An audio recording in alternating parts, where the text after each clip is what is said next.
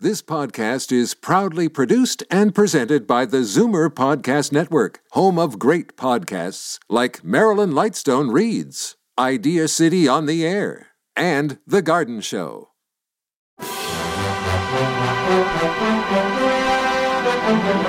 It's Zoomer Radio's Theater of the Mind with Frank Proctor. Open your mind as we fill your head with amazing thrills, chills, and laughs. Theater of the Mind. The best love programs from radio's golden age. Only on Zoomer Radio. Now, here is your master storyteller, Frank Proctor. Well, thank you, and welcome to the show. Very little time for any commentary due to the fact that we've got two lengthy shows. At the half hour, we'll check in with Fibber McGee and Molly, though first, it's to the far north we go for Challenge of the Yukon and the episode Million Dollar Deadline. Now, as gunshots echo across the wind-swept, snow-covered reaches of the wild Northwest, Quaker Puff wheat and Quaker Puff rice, the breakfast cereal shot from guns, present the challenge of the Yukon. It's Yukon King, swiftest and strongest lead dog of the Northwest, blazing the trail for Sergeant Preston of the Northwest Mounted Police in his relentless pursuit of lawbreakers. One king, one, you huskies. Gold. Gold discovered in the Yukon. A stampede to the Klondike in the wild race for riches. Back to the days of the gold rush. With Quaker Puff Wheat and Quaker Puff Rice, bringing you the adventures of Sergeant Preston and his wonder dog Yukon King as they meet the challenge of the Yukon.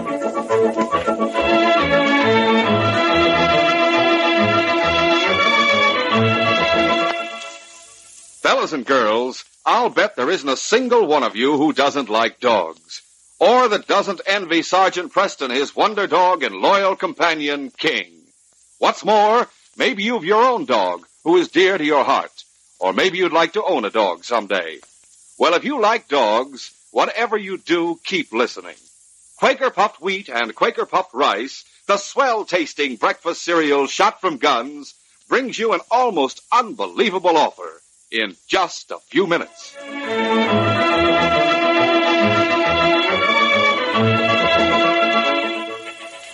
The old man was dying. There was no doubt about that. But there was still a vital spark in the gray eyes beneath the bushy eyebrows. He made an impatient gesture with his left hand. Here. Here, Torrance. Push another pillow in back of me so I can sit up and read. Why, of course, Josh. Yeah, how's that? Eh, it'll, it'll do. Now stand aside so I can see Jenkins. The Uh, will's all ready for your signature, Mr. Wilson. Who, who's that standing over in the corner? Tom Langdon, Josh. Torrance said I was to come in and be a witness. Oh, oh, all right. You, you got everything the way I told you, Jenkins? Yes, sir. Do you want me to read it to you? I can still read. Give it to me. Yes, sir. I don't know anything about that niece and nephew of mine, but I made my fortune in the Yukon, and if the Yukon's too good for 'em, then they can't have any part of it. It's all just as you told me, sir. They must claim their inheritance in person in Dawson before May 31st of next year. Yeah, I see. They'll have to make the winter trek from Skagway. It'll do 'em good. Show 'em what their uncle went through. Make 'em appreciate what they're getting. If the trail's too tough for 'em, they don't deserve any sourdough money. Yeah. Yeah, well, what's all, what's all this small writing down at the bottom? Oh, that's just in case the Martin boy and girl don't fulfill your terms. It sets up the hospital trust with Mr. Torrance as the executor. I can't read it. Well, it's exactly as we talked All about. right, I'm not interested. If my kin don't deserve the mine, I don't care where it goes. Give me a pen. Yeah. Here, sir. Yeah.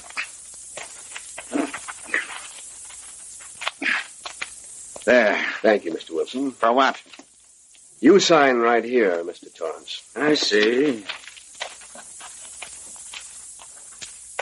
Now, Mr. Langdon. All right.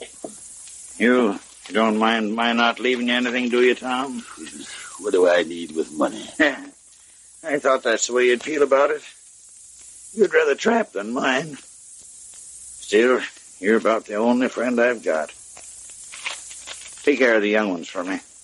Hey, hey, will, George. And you do a good job running the mine for 'em, Torrance. Why, of course I will. Thank you, Mr. Langdon. Well, that about concludes our business, Mr. Wilson. No doubt about it. You and Torrance clear out. Yes, Mr. Wilson. Tom? Yep. Sit here beside me. And we'll, we'll talk about old times. Yes, George. It was shortly after that that the old man dropped into a sleep from which he never woke. And the following day, Mike Torrance appeared in Silas Jenkins' law office. Now, just take the precaution of locking the door. Then we can be sure no one will interrupt us. Sit down, Mike. Sit down. Yeah. Are you sure everything's okay? Would you like to see the will? Uh, yes. All right. Here you are. Hey, I didn't get much of a chance to look at it while I was signing my name yesterday. no, and neither did Mr. Langdon, you can be sure of that. Yeah, but the old man might have caught you up. I made the writing in the last clause very small purposely. And after all, it was very simple, mere matter of leaving out a few words. Mm, the old man had been stronger, though. We counted on his condition, didn't we? Now, if the boy and girl don't appear in Dawson before the last of May, the mine will go to you. And there's no reason why they should appear, because, of course, they'll never be notified. it's safe to say the property will be yours and mine. I believe I deserve my share.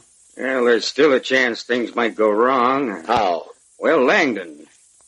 He knows the old man didn't intend to leave anything to me. The will is perfectly in order. It can't be broken. Yeah, but what if he gets word to the Martin kids? That was left in my hands. Well, just the Watch same. him by all means, Mike. Make sure he doesn't do anything to interfere with our plans. I will. You can depend on that. But two months later, Torrance paid another visit to Jenkins' office. And this time his face was twisted with anger. What's the matter with you, Torrance? Everything. That fool of a Johnson. Control yourself. I told him to make sure, to make absolutely sure. Keep your voice down. Now tell me what's happened. You heard Johnson yourself. He said he followed Langdon back to his cabin in the mountains. Of course, right after the funeral. Well, Langdon didn't stay there. Red Gannon's just back from Skagway, and you saw him get on board the Northern Pride. He's on his way to Seattle.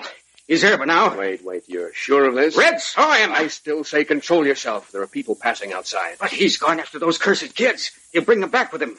It's a long way from Seattle to Dawson, Mike. Well, it's only the end of March. They'll have plenty of time to make it. There are ways of stopping them. Huh? And Red might be the man to do it. No, we can afford to hire more than one man, Mike. Get half a dozen. Pay them well. To do what? To go to Skagway. To wait there. To watch for Tom Langdon and Ted and Mary Martin. And if they show up, to stop them from getting any farther. Skagway's a rough town. Should be easy to stop them there. And if not, there are 650 miles of the most dangerous trail in the world between Skagway and Dawson. Red and the men you hire will have plenty of opportunity. To kill him? To keep them from reaching here by the end of May. we'll just let Red use his own methods. Yeah. He'll do it. I'll offer him a thousand dollars. He's killed men for less than that. The Northern Pride docked at Skagway on the 20th of April, and standing on the deck where they would be the first down the gangplank were Tom Langdon and Ted and Mary Lou Martin. Are we really in the Yukon? Well, not yet, Ted. But I left my team in town. We'll be through White Pass by tomorrow. Then you'll be in the territory. They're getting ready to lower the gang Now, plank. stay close behind me, you two. I don't want to lose you in that crowd on the dark. Oh, don't you worry.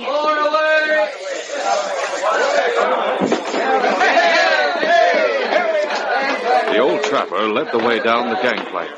Just as he stepped onto a dock, a shot rang out. Oh, Uncle Tom! He's been shot. Help! Help somebody! Uncle Tom, where are you hit? My leg. I'm not done for. Not by a long ways. But I may be laid up for a while. Now, I don't want you to stop here with me. I want you to go on. Why, why, what are you talking about? Somebody help me lift him. Carry him over to that building. I'll give you a hand with him. Go on. Oh, he's fainted. Right. Easy now. As if we dream of leaving him.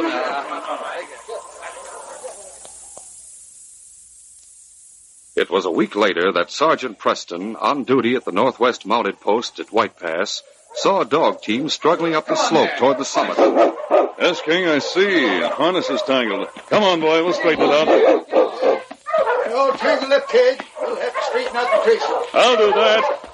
Sergeant Preston, the king. Tom Langdon, what's the matter with you? Why are you riding the sled? Well, I was shot in the leg down the Skagway, but it's all right now.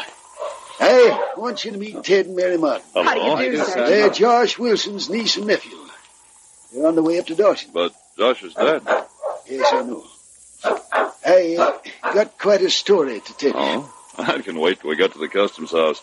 Just let me take over, Ted, and we'll have you there in no time. Make the team behave while I go to work on the harness, King. The team was untangled, and King broke the trail for them up to the custom house. There, Tom was carried inside and made comfortable near the stove. And there he told his story. I realized there wasn't any mention of the hospital in that will at all. That if Mary and Ted didn't get the mine, Torrance would. I'd never liked him, never trusted him. So I just decided to get down to Seattle and bring the kids back myself. Ted, uh, you received no notice of your uncle's death. Not until Uncle Tom arrived. Who shot you down in Skagway, Tom? They couldn't find him. Well, there was a crowd on the dock. I did see Red Gagnon down there while we were still on deck. And he's been on Torrance's payroll from time to time. You think he may have done it? Well, it's possible. But the important thing is to get these kids to Dawson before the 31st of May. Is it too late, Sergeant? I don't know. You shouldn't have stayed with me, kids. We couldn't leave you alone. There's still a month. Yes, but the trail's in terrible condition. Once you got down to the level of the lakes, the snow's slushy and the ice is rotten. But the lakes haven't broken up yet. No, and if you wait for them to be free of ice and travel by boat all the way, well, there'd be no chance of making it in time. They've got to, Sergeant. Now, just a minute, I'm thinking. Well, It'll be dangerous. what have you got in mind? You'll stay here, Tom. No, no. I can't let them go on alone. I'll go with them instead. Now listen. We'll travel across the ice on Lake Bennett and Tagish and Marsh Lake until we get to the 50 mile river. There's open water in Miles Canyon. We'll have to portage around it. Yeah.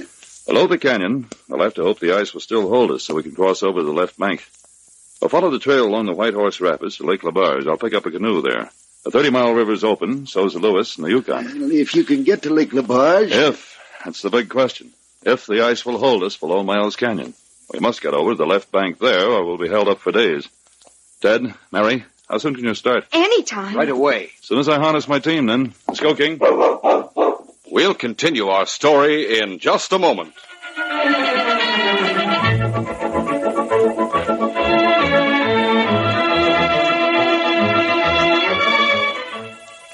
Boy, oh boy, just look. Oh, gee, they're out of this world. Yes, kids, how would you like to own a complete set of 35 different dog picture cards like these? Gosh, would I Oh, ever? me too. Their official challenge of the Yukon Dog Picture Card. Why, they're better than any trading cards I've ever And seen. they're stiff back.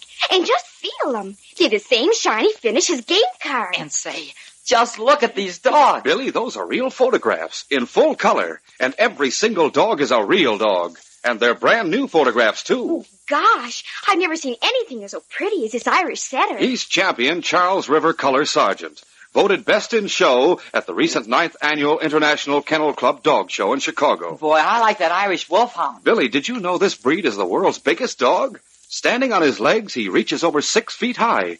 Here, look. On the back of every card, Sergeant Preston gives a description of each dog. Gosh, it says on this card that the Chihuahua weighs as little as one pound. Why, you could hold him right in the palm of your hand. Hey, look at here's King. Gosh, what a dog. Oh, boy, what I would give to own a dog like that. well, kids, it's so easy to get these Challenge of the Yukon dog picture cards. Nothing to it, and they don't cost you a single extra penny. Look, here's all you do.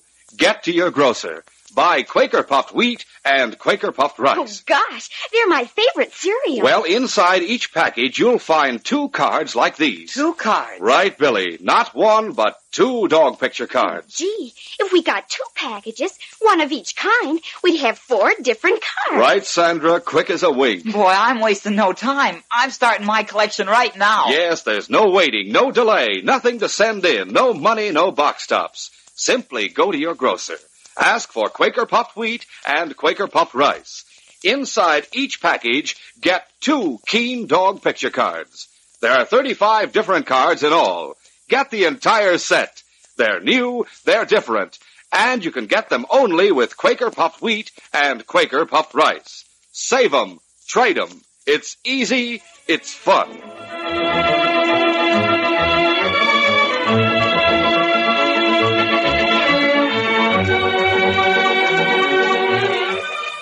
Now to continue our story.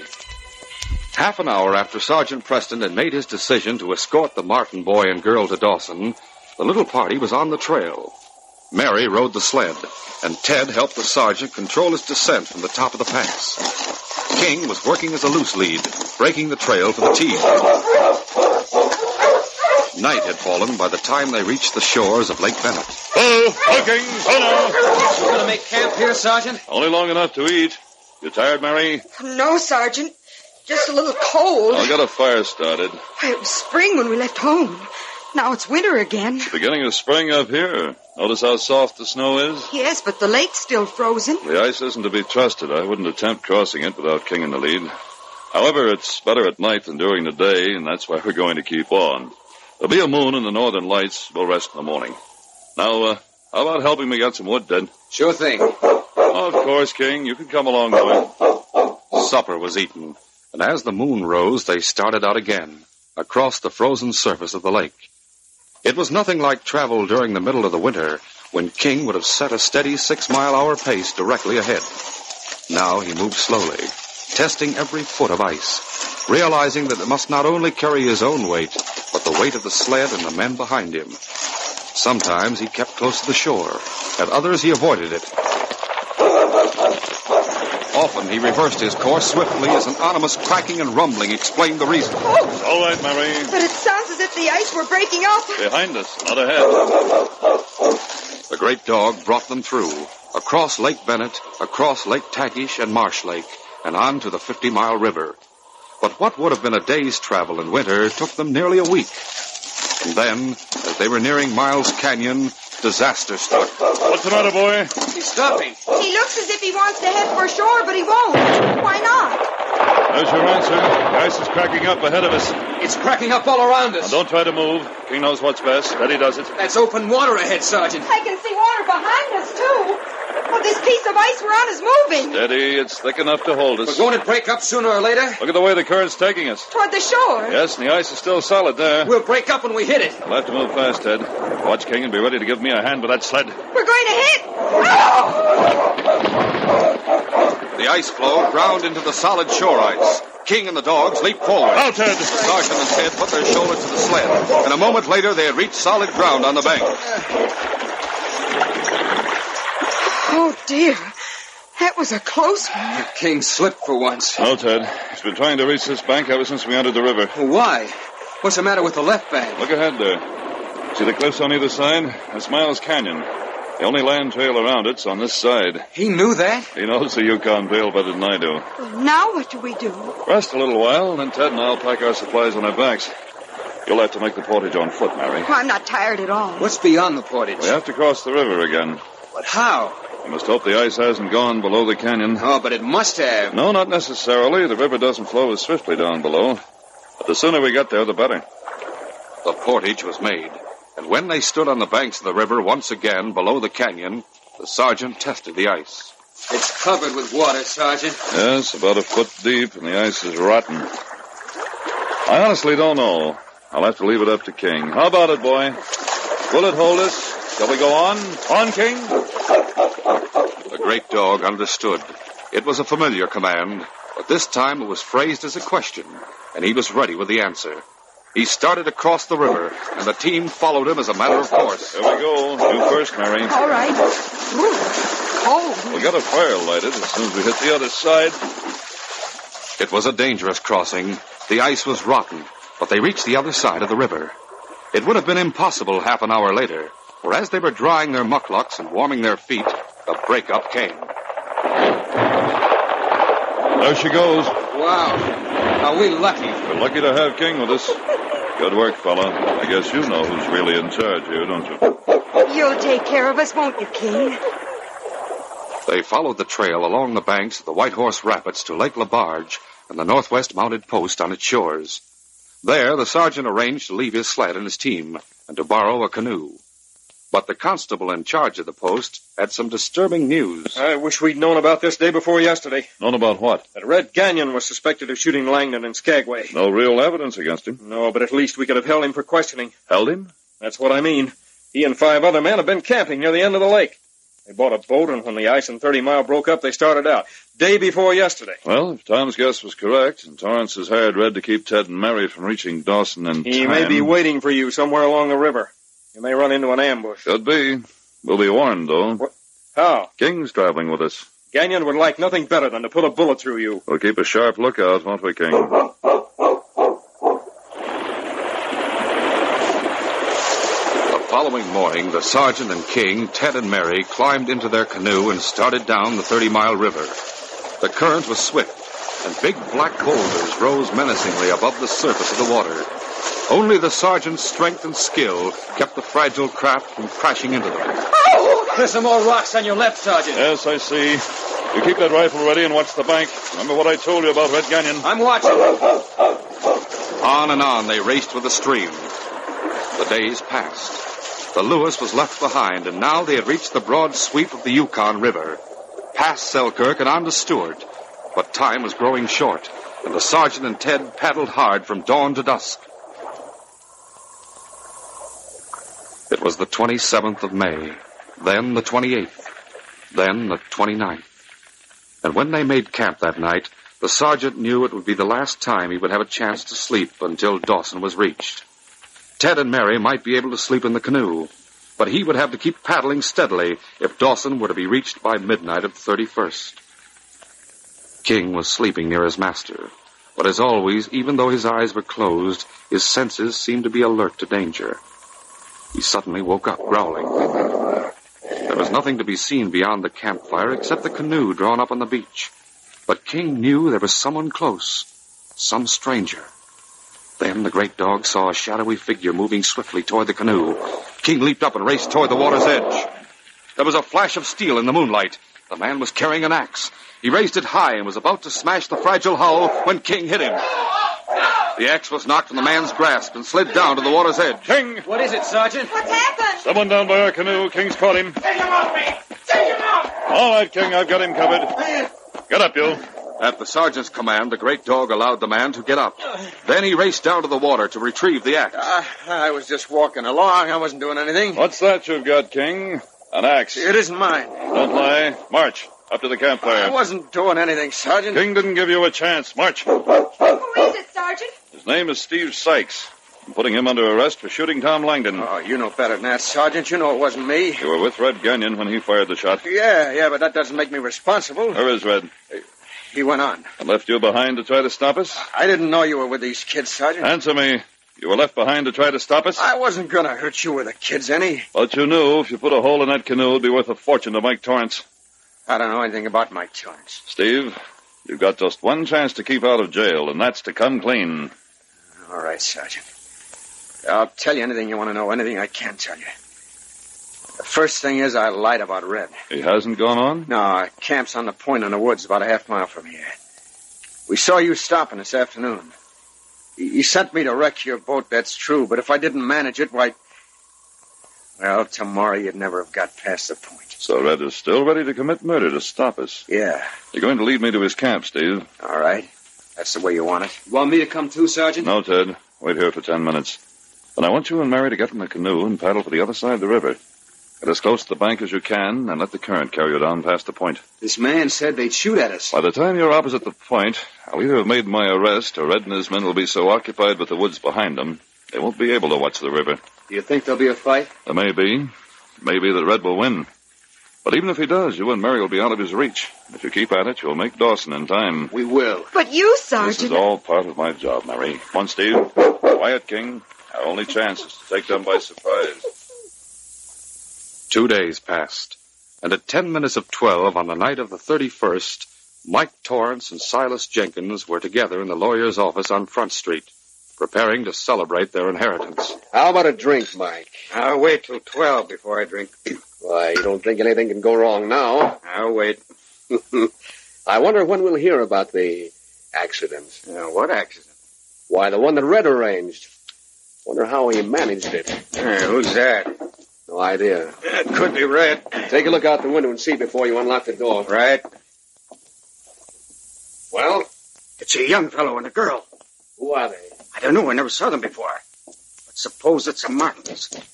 I let them in.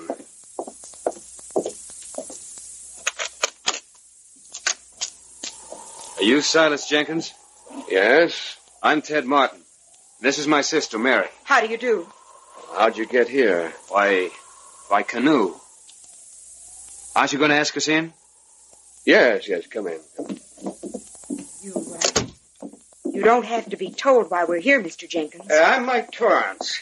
It's too bad you're late. Oh, what do you mean? That clock says five minutes of twelve. Oh, the clock is slow. Yeah, here's the right time. My watch. Five minutes past twelve. What does yours say, Silas? Uh, five minutes past, of course. It is too bad that you should have come all this way for nothing. You're certainly proving that Tom Langdon was right. Right? That you're crooks, the pair of you. You've done everything in your power to keep us from getting here on time. And now that you've lost the game, you're still trying to cheat us. But we haven't lost. You'll find that out in court. I'll take a look at your watch, Jenkins. Oh. You haven't had time to set it ahead. Let go of me. There. Look at it, Mary. Five minutes of. We'll see what the court has to say to that. You're covered, mister. Oh, so you realize the bluff won't work. There was no one out in the street. No one who could have seen them come in here, Silas. Same thought occurred to me. What are you going to do? Kill us? You're going to disappear, young man. You and your sister. You'll never be heard of again. I wonder if you have the nerve to shoot. You'll find out when the right time comes. Can't do it here. Of course not. I'll take them down to the river. Now, come on, let's get started. We'd better not argue with that gun, Mary. Come on. Oh, well, hello, King. And the sergeant. Hey, him, Oh, Sergeant. Fancy meeting you here. Sergeant Preston. Yes, Torrance, I'll take that gun. Sergeant, did you hear them? I heard everything. Torrance, you're under arrest, and so are you, Jenkins. What's the charge? I have no gun. You didn't hear me make any threat? Red Ganyon's in jail, and he's confessed that you and Torrance hired him. That makes you an accessory to attempted murder. Attempted murder. Langdon. Yes, but he's all right now. And there's also an item of conspiracy to defraud. Langdon's testimony will clinch that. Jenkins, you and Torrance are going to jail for a long, long time. This case is closed.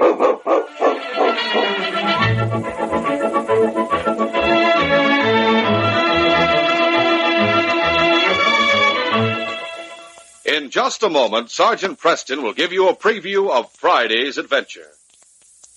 Fellas and girls, you all know that Yukon King is the greatest husky in the North Country. You know he's gentle yet strong, and always at his master, Sergeant Preston's side when danger threatens. But say, do you know what King really looks like? And wouldn't you like to have a beautiful full color picture of King? And what's more, have it on a real stiff back trading card? Well, then, waste no time. Start today. Collect official challenge of the Yukon dog picture cards. There are 35 different cards in all. Each features a famous breed of dog. Remember, you now get at no extra cost two. That's two of these dog picture cards inside each package of delicious Quaker puffed wheat and Quaker puffed rice. These cards are that easy to get. Save 'em, trade 'em, collect them all. Start now. Ask for Quaker puffed wheat and Quaker puffed rice. These radio dramas, a feature of the Challenge of the Yukon Incorporated, are created and produced by George W. Trendle, directed by Fred Flowerday, and edited by Franz Stryker. The part of Sergeant Preston is played by Paul Sutton. They are brought to you every Monday, Wednesday, and Friday at the same time by Quaker Puffed Wheat and Quaker Puffed Rice, the breakfast cereal shot from guns. Listen Friday when Sergeant Preston and Yukon King meet the challenge of the Yukon in the case of the Skagway Mail. When the Skagway mail sled pulled into the police post at Indian River, the driver was lying across the mail sacks, wounded and unconscious. In trying to find the men who had shot him, I had only one clue an oddly marked footprint. It led me into a trap, a trap that nearly cost me my life. Be sure to hear this exciting adventure Friday.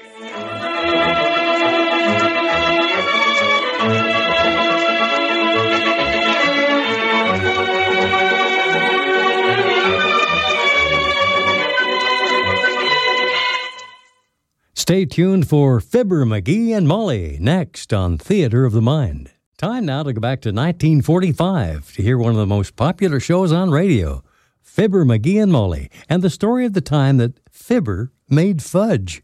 Johnson Wax Program with Fibber McGee and Molly.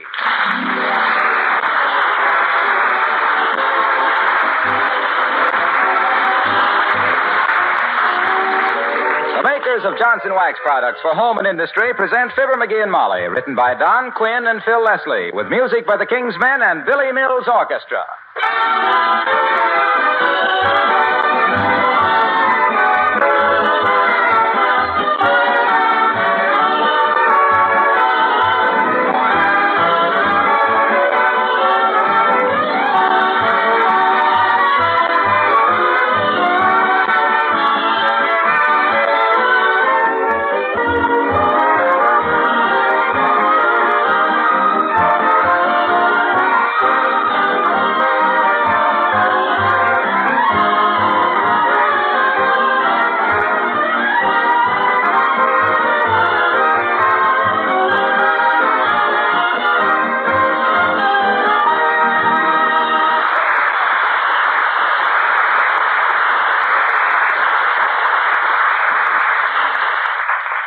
Kramer's Drugstore in Westville Vista is noted for two things its wonderful chocolate fudge and the fact that it usually hasn't got any. But today the sale is on, and here, just home with a bag, big bag full of the confection, we find Molly of Fibber McGee and Molly.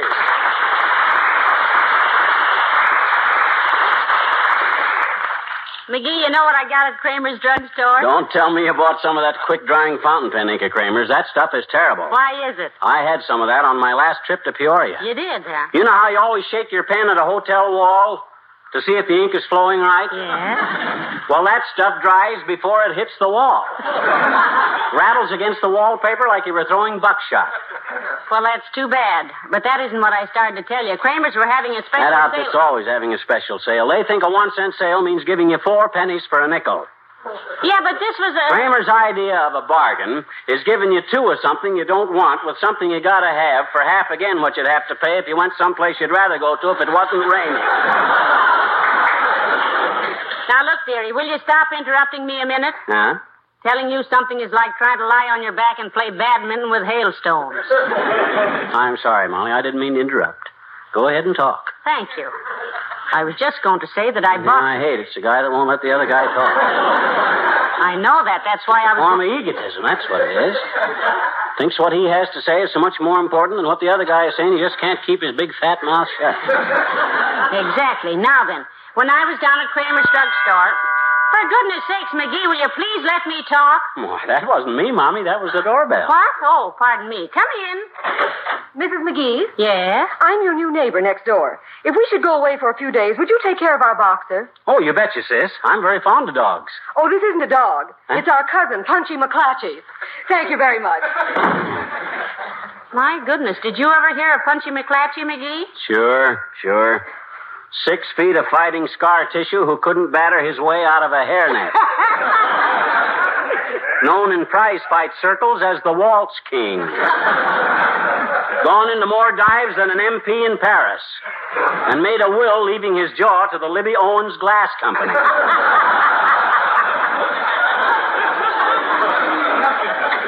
but tell me, kiddo, what were you saying about Kramer's? You got me interested.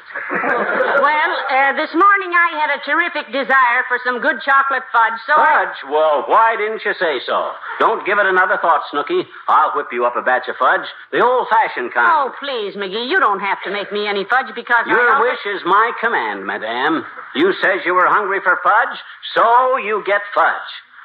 Now then, what do I need to make fudge? Cocoa, eggs, eggs? No, no, don't need eggs. Now, hand me the phone. I got to call the grocery. Here, but now listen. Thanks. Hello, operator. Give me Jimmy Sales Grocery and Meat. Mark my words, it's her. Who? Murd.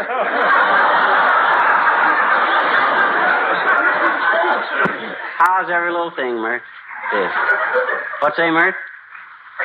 Your married sister. In an interesting condition, eh? Ah, isn't that nice? No, no, no, no. She was studying ballet and got her foot caught behind her neck.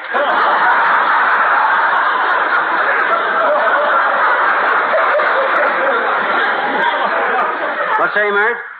Yeah, yeah, the grocery store. Thanks. Hello, Sales Grocery. Fibber McGee speaking. I just called to order some eggs, but I happen to think you don't need eggs to make fudge, so forget the whole thing. well, here we go, laughing and scratching. Come on out in the kitchen, baby. McGee, for the But last it time. probably won't be the last time, Tootsie. When you fling a fang into this fudge I'm going to make, you'll realize why the chief of the Waldorf is a man. That's pronounced chef, dearie. It is? Well, when I was in the Army, I cooked a mess of baked beans for the commander in chief. That's and chief. I cooked a mess of beans for the commander in chief that were so wonderful, he wanted to know the name of the chief that cooked them. Chef. The chef that cooked them. So I tells the commander in chief, I says, Chief. Where's the saucepan? ah, here we are.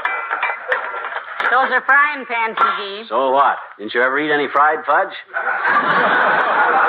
Frying brings out all the delicate. Hey, hey, hey, hey, hey. What are we keeping this thing for? That's a colander. Well, it's full of holes. I only want the best equipment in any kitchen of mine. Throw that thing out the window. Certainly. Thanks. Now then, a double boiler. Why a double boiler? I always boil my fudge twice. Now let me see. Salt,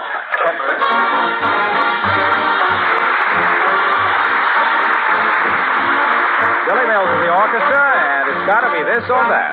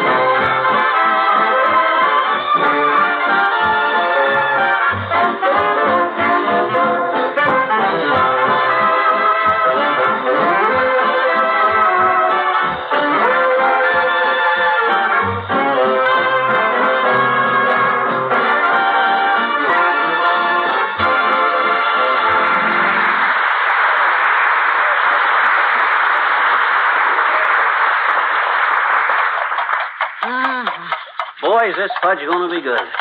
Look at that rich brown color. Yep. Like the back of an old boxing glove. Boy, get a load of that smooth, creamy consistency. this stuff is going to turn out to be pure velvet. Yes, one bite and you have a long nap. If it turns out as good as I expect, I might put it on the market. Fibber's Fine Fudge. Oh, my. I can just see the billboards. Feeling foul, folks? Why fret, fume, or fuss? Feed your face with a fistful of Fibber's Fine Fudge. If feeling low with work and drudgery, drop in on Fibber's Fancy Fudgery. ah, that's great, Molly, great. I'll make the name of Fibber McGee anonymous with fine candy every place. You mean synonymous, dearie. Hmm? It starts with a sin, and if you think I'm whistling Dixie, you're tone deaf. I'll have my fudge in every drugstore in the United States. By George, I'll. Come in. Oh, it's here, Latrivia. Out here in the kitchen, Your Honor. Oh, hello, Molly. Hello, McGee. Hi, Latrivia. Have a chair and watch a master confectioner confect a confection. What witch's brew are you concocting there, McGee? If you're working on synthetic rubber, don't go any further. A set of tires that smelled like that would set the automotive industry back 75 years. He's making fudge, Your Honor. Oh, fudge. What was that last crack, Latrivia? I merely said, oh, fudge, indicating that I had, with my usual perspicacity, grasped the situation. Oh. Uh, may I make a suggestion? Certainly, Mr. Mayor. Well, every time I drop in for a friendly chat, we seem to conclude with some unseemly conversational brawl. Now, let us for once not get into an argument. Oh, it's okay with me, Latriv. I'm a peaceful citizen. I can get along with anybody. Well, now, isn't that nice? Ah, splendid. People who go round with chips on their shoulders Just are leave not- my father out of this, Latrivia. That's Your father? What did I say about your... His father was a carpenter, Mr. Mayor. And just because an honest cabinet maker has a few chips on his shoulder doesn't give oh, you. I was speaking in a rhetorical sense, McGee.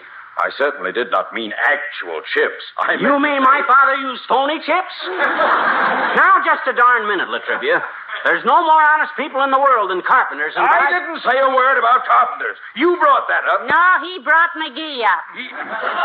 I mean, a, an, an honest chippender, a, a carving honester. Uh, but when a man has a chip on his father. Stop shouting at my wife, Latrivia. I was not shouting! I was not shouting at your wife, Well, who were you shouting at, Mr. Mayor? at your husband. Speak up, Latrivia. Speak up. If you got anything to say, out with it. Quit mumbling. I. I. I was only trying to. s- When I attempted. I was hoping that for once we. McGee, don't you like me?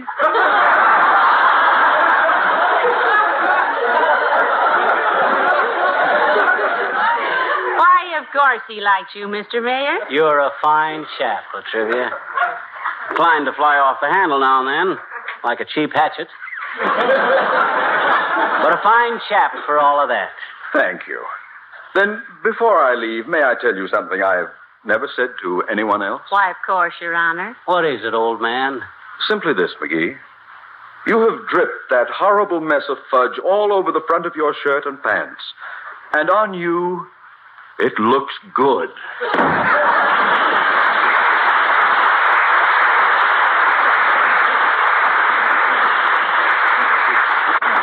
Why on earth do you suppose he doesn't like carpenters? Just a frustration, I'd say. Probably wanted to be a carpenter himself and couldn't. Because he always puts the wrong construction on everything. yeah, that may be. but- Oh, McGee, you've spilt that stuff all over the floor. Ah, so what? I got plenty left. I made a couple. I made a double recipe. so home? Out here in the kitchen, Mr. Wilcox. Oh, hi, Junior. Hello, pal. Hello, Molly. Hello, Mr. Wilcox. Do you like fudge? Is that what he's making there? Yes. No. Am I to misconstrue that as a reflection on my cooking, Junior? If the shoe fits, pal, you can walk for miles without finding an argument. Gee, I wish you had a copy of my cookbook. Your cookbook? I never knew you were interested in cooking, Mr. Wilcox. Family recipes, aren't they? No, I just stole them here and there. You know the old saying if you steal from one author, it's plagiarism. But if you steal from everybody, it's research. Well, mine's research. Now, looky here, Junior, looky here. I know you, and I know you ain't doing this strictly for the benefit of frazzled females. You got a gimmick in there someplace. Well, there is one little device I thought was interesting. Stand by, Racine. Here it comes. Well, you see, every time I mention eggs or gravy or soup or anything that's liable to be spilled, I add a footnote. It says, Remember, spilled things are easily wiped up if your kitchen linoleum is protected by Johnson's self polishing glow coat. Why, that's a very unobjectionable reminder, I'd say. Yeah, that's the vicious part of this guy's approach, Molly. He sneaks up on you like Aunt Tessie's elderberry wine. And in the chapter on preparations, of course, I tell how to keep the kitchen always ready for use, how to pour out little Johnson's glow coat, spread it around, and let it dry with no rubbing or buffing necessary. And how it beautifies the linoleum and makes it last six to ten times longer.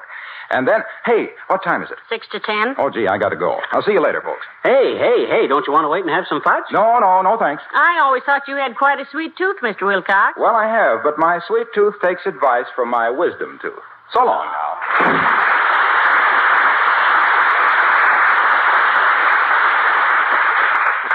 Imagine Mr. Wilcox an author. Ah, but, uh, all it takes to be an author these days is an idle summer and a publisher with too big an income tax. Well, passing up that fertile subject for the time being, dearie. Move aside while I wipe up that spilt fudge. Okay, I gotta beat this panful a little more anyway. You know, this baking soda don't mix in very good.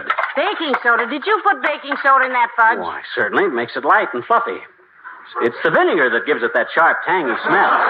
Vinegar. Oh, now, McGee, after all, you don't put everything into making fudge. I didn't put everything into it.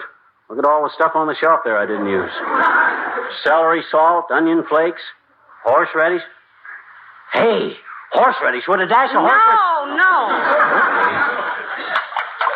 Don't stir it so hard, dear. You keep spilling it. Okay. I'll beat it out on the back porch and whip it. I'll be back in a minute. Oh, I bought a little goat, and his name was Jack, but he got so homesick I had to give him back. Oh. Hi, mister. Oh, hi, Teeny. Now, don't get too close to me now. I might splash some of this on you. And it's hot stuff in more ways than one. Gee, What you making, mister? What you making? Watch out. Fudge, sis. And if you keep quiet like a good kid, I'll let you help me lick the pan. Oh, boy. Gee, thanks, mister. I love fudge. You do, eh? Hmm? I says you do, eh? You what? Love fudge. I know it. Take a gander at that, sis. Beautiful, eh? Bet you never saw any fudge that color before. I bet you I never saw anything that color before. Well, making good fudge is a fine art, sis. Mhm. I ever tell you why they call it fudge? Oh, no. Well, sir, hundreds of years ago, even before one man's family was on the air, there was a family of little elves lived in a great big forest. Mm-hmm. You know what an elf is, sis. Sure I do, I bet you. My daddy is an elf. He goes down to the Elf's Club every day. No, I didn't say elk. I said elf. Brownies, gnomes, leprechauns, pixies, elves. I mean elves. Okay. Well, sir, one day the chief of the elves, a little fellow named Egduff, was out for a beetleback ride and he fell off his beetle and got lost. And he wandered around getting hungrier and hungrier till he come to a place where some human beings had been having a picnic. Oh, how'd he know human beings had been there, mister? How did he? Well, because the grass was all torn up and the trees had initials carved all over them, and there was tin cans laying all around and dirty newspapers and broken glass and all stuff like that there. Oh, Nobody makes a mess like that except human beings. uh, Well, sir, little egg duff climbs around looking for something to eat, and he finds a little crumb of brown candy. And he eats it. It's delicious. And he eats some more. mm-hmm. And he gets so much strength and energy, he walks right straight home again without any trouble. Oh, gee, goody. Uh-huh. And he tells all the other little elves all about the wonderful stuff he'd found, and they all wanted some. So, being a bright little elf, little egg duff got a bee, got him to bring him some honey, and he milked a few milkweed plants to get some milk and made a batch of the finest fudge you ever saw. Oh, where'd they get the chocolate, mister? Hmm. Uh, well, they got off, no, off of the Beatles' cocoa. Uh, they, they got it all right. Anyway, all the little elves were so happy about it and so grateful to Egg Duff and got to like fudge so much. You know what they did? Sure. Huh? They call it fudge on account of that egg duff spelled backwards. What? Well, I gotta go now. So long, mister. Walla walla little point killers I ever heard. I still think that kid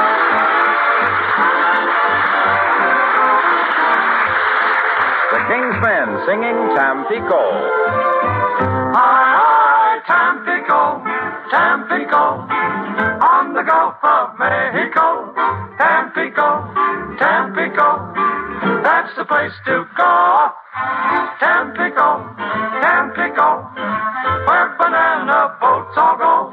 Tampico, Tampico, down in Mexico, the senoritas they wave when you looks, the native costumes they wear are slacks and bobby socks. I Tampico, Tampico, where the balmy breezes blow. Tampico, Tampico, down in Mexico, to Mexico, to Mexico, you go to buy some pottery there to beat the luxury tax. You find that when you get home, they sell it cheaper at Saks. Hi, Tampico, Tampico, where the weary tourists go. Tampico, Tampico, down in Mexico. You think you'll learn to do the samba and the rumba, so you engage a senorita in a hurry. You find she's got a Brooklyn telephone and number, and learn to dance by mail from Arthur Murray. Oh, Tampico, Tampico, where the great big pool they throw. Tampico, Tampico, down in Mexico. As the sunset fades to a purple glow, we bid farewell to Tampico. We'll steal away and leave her stay there on the Gulf of Mexico, Mexico, Mexico.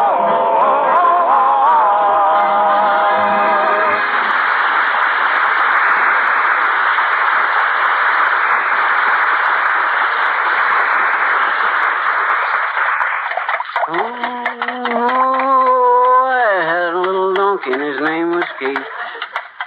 Snuggle up to people and kick 'em in the teeth. Mm-hmm. Oh, Heavenly days, McGee. Haven't you finished making that fudge yet? No, not quite. I had to boil it over again. Why? I couldn't taste the mint sauce. Mint sauce. McGee, this is going to be the most Now, horrible. now, now, now, now. Take it easy, Mommy. Take it easy. Hand me the vanilla, will you? Please. Certainly, sir. Here you are. Thank you. Oh, Yeah. that ought to do it. it really should. I haven't smelled so much vanilla since I walked past the stag line at our high school graduation dance. Ah, McGee, for goodness sakes, you can. Come in. Who is it? Dr. Gamble, Molly, where are you? Oh, we're out in the kitchen, Doc. Come on out. Well, well, this is a happy little domestic scene. You look cute in that apron, McGee. The only difference between you and Ann Sheridan is that you look like Bull Montana. He's making a batch of fudge, Doctor. Oh? Geez, smells swell. Let me stir it a while, McGee. Okay, kid, come on. You stir five minutes, and I'll stir five oh, minutes. eh? for goodness. Here, Doctor, here's an apron for you, too. The Tomaine sisters at work. You interested in cooking, Doc? Love it. Did you ever eat any of my guinea hen Maryland with sauce gamble? No, no, no. Never been in Maryland, Doc. Oh. I got a great little recipe for barbecued meatballs with wild rice. You see, you s- get yourself a pig. Oh, yeah, yeah. Yeah, but wait till you try my spinach ring Hmm? and my salami cacciatore. Brother, you haven't lived till you've tasted that. Now, look, first you take some dry sherry. Oh, no, no. I never use dry sherry, Doc. No? Always wet sherry. The dry sherry Now, never look, in- boys, am I in the way here? I can just as well go out on the porch and smoke a cigar. No, no, no. Stick around, Molly. We'll just. Uh... Say, isn't this fudge about done, McGee? Look, it's getting hard. Well, uh, drop a drop of it into this glass of cold water, Doc. If it forms a little bead, it's ready to cool. Okay. Ah. Very interesting. Sank like a mother's heart at Willie's first haircut. It's done, Doc. It's done. Here, I'll put it out in this pan. Mm, boy, oh boy, that really looks marvelous, McGee. That's the only green and purple fudge I ever saw. Much obliged for helping me, Doc. You can have the first taste of it when it gets cool. Oh, no, no. It's your recipe. You're entitled to the first bite. Oh, no. You're the guest. You first. Well, let's compromise. We'll let Molly have the No, first taste. no, you don't. No, no. Why, Molly, I made this just for you. Gee whiz, after all the trouble I went to because you were hungry for some good homemade fudge, my gosh. Ah. All right, all right. Now get out of my kitchen, both of you. I'll let you know when it's cool. I've got to clean up in here. I haven't seen so many dirty pans since the Elks put on their last minstrel show. Well, okay, Molly. Say, um, come on, McGee. I want to tell you about my venison fricassee. Yeah, and I want to give you my recipe for pineapple upside down muffins, Doc. Oh, yeah. Uh-huh. First, you take a pineapple, then you turn it upside down. Ah, dear. There goes a good kid. Two good kids, in fact. Too good to be on the receiving end of what I have in mind when I look around this wreck of a kitchen. But now to dump out this murder mixture. And put the fudge I bought at Kramer's on a plate. There we are. And three lives saved. All right, boys, the fudge is cool. Come and get it. Come on. Ah, the patter of little feet. Well, didn't take long to cool off, did it? Why, certainly not. I had sense enough to drop a couple of ice cubes in it the last time I boiled it. hey, this looks wonderful, Molly. Sure changes color when it gets cool, don't it? Yes, it does, doesn't it? Mm-hmm. Ah, that's as fine a looking platter of goodies as I ever surveyed with these astigmatic old orbs. McGee, you're wonderful. Mm-hmm. I told you it'd be okay when it got cool. Have a feast, Doc. Thanks. Uh, Molly? Thank you. My gosh, it's delicious. Mm. Yeah, it's the best fudge I ever ate. It's simply grand, McGee. Well, I'm glad you like it, folks. Make you some anytime you like. That's a wonderful recipe I made up, if I do say so myself. and you know the most miraculous thing about it? No. What? When it cools off, it's even got nuts in it.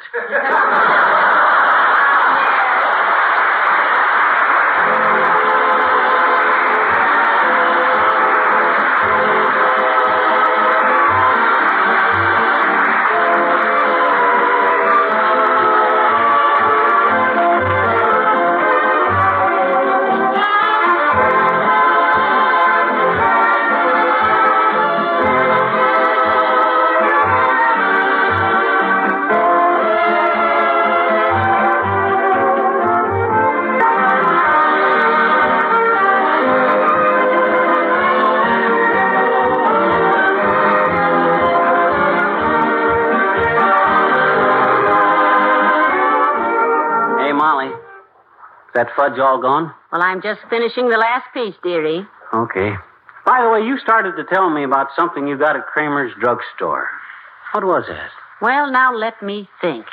I had it on the tip of my tongue just a minute ago. Never mind.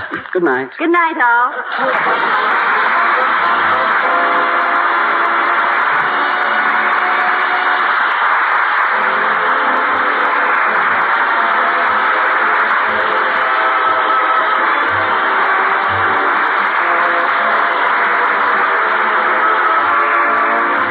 This is Harlow Wilcox speaking for the makers of Johnson's Wax Products for Home and Industry, inviting you to be with us again next Tuesday night. Good night.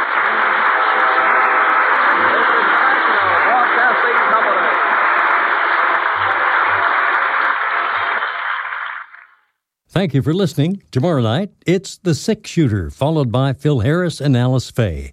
Thanks to Paul Stringer and Joel Schoenwell for technical support. The executive producer for Theater of the Mind is Moses Neimer. I'm Frank Proctor. Have a great night. This podcast is proudly produced and presented by the Zoomer Podcast Network, home of great podcasts like Marilyn Lightstone Reads, Idea City on the Air, and The Garden Show.